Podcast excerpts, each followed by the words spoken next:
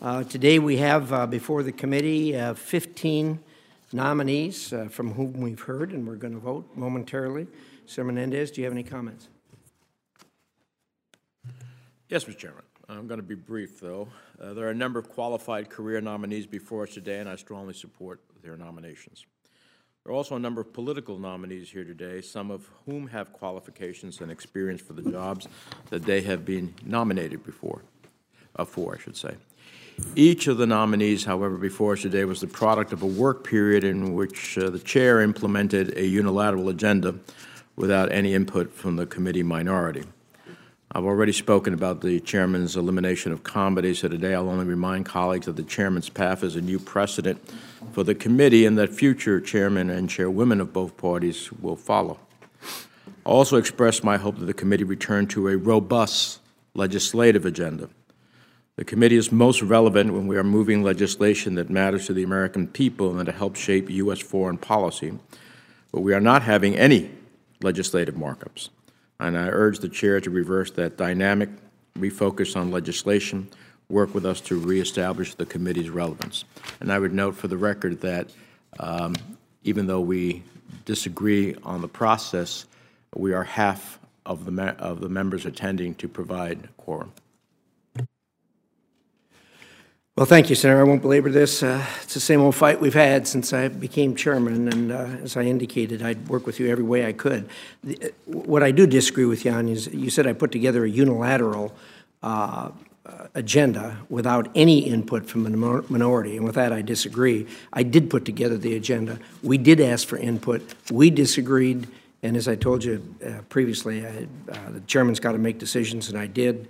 Um, uh, we are where we are on that. As far as the legislative agenda, obviously we've got to get the uh, uh, we've got to get the important business of staying up a government ahead of everything, and so uh, I, I, have given that priority. We'll continue to give it priority. The faster we can move these, the, the sooner we can go to the uh, go to the legislative agenda because there are a number of things on there which are bipartisan and uh, deserve our considered judgment. With that, uh, what I intend to do, well, what I request the committee to do is we have 15 nominees, and if uh, we could have a motion to uh, adopt them uh, and do it by voice vote, anyone who wanted to vote no on any of them, we would record as voting no. If uh, a member insists that we pull one down for a, uh, a vote on that particular nominee, I'll be happy to do that also. So with that, is there a motion to Senator Barrasso has moved that we adopt the 15 nominees uh, which have been noticed. I'm not going to read them, they're already in the record. Uh, is there a second to that motion? It's been moved and seconded that we uh, proceed in that fashion. Is there, are there any requests before I call for the vote? Uh, Senator Murphy. Uh, thank you very much, Mr. Chairman. I'm not requesting a separate vote on Julie Fisher, um, but uh, I would like to be recorded in the negative, and I will intend to oppose this nomination for the time being if it proceeds to the floor. And the reason is this um, we um, cut off full diplomatic relations with Belarus because of um, President Lukashenko's um, moves to clamp down on democracy and human rights and freedom of the press.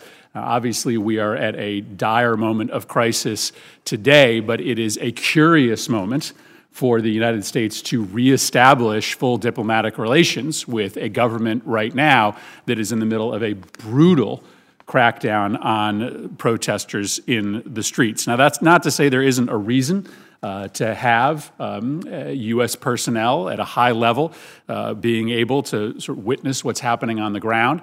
But in the absence of any broader policy towards uh, Belarus today, in the absence of uh, congressional action to require sanctions, the appointment of a special envoy, better coordination with our European partners who are leading, despite the United States' relative silence uh, with respect to uh, the democratic movement.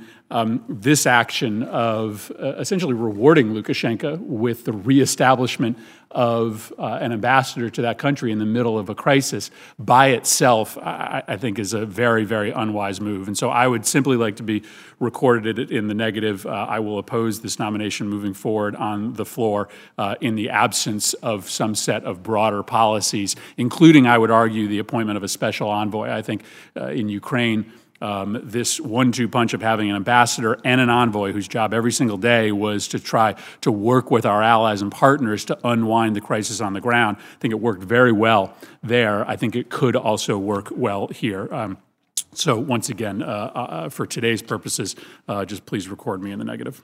Uh, We, we will do so, Senator, and, and first of all, I, I want to make sure that everyone understands that uh, as far as uh, our view on Belarus, I don't think there's a lot of daylight between uh, our, ourselves and, and our parties uh, on what's happening in Belarus. Uh, It's an awful situation, and uh, I, I would hope no one would interpret uh, having an ambassador go there to try to coordinate our help for the Belarusian people as a reward for Lukashenko. I don't think anybody wants to reward Lukashenko for anything. He needs to be gone.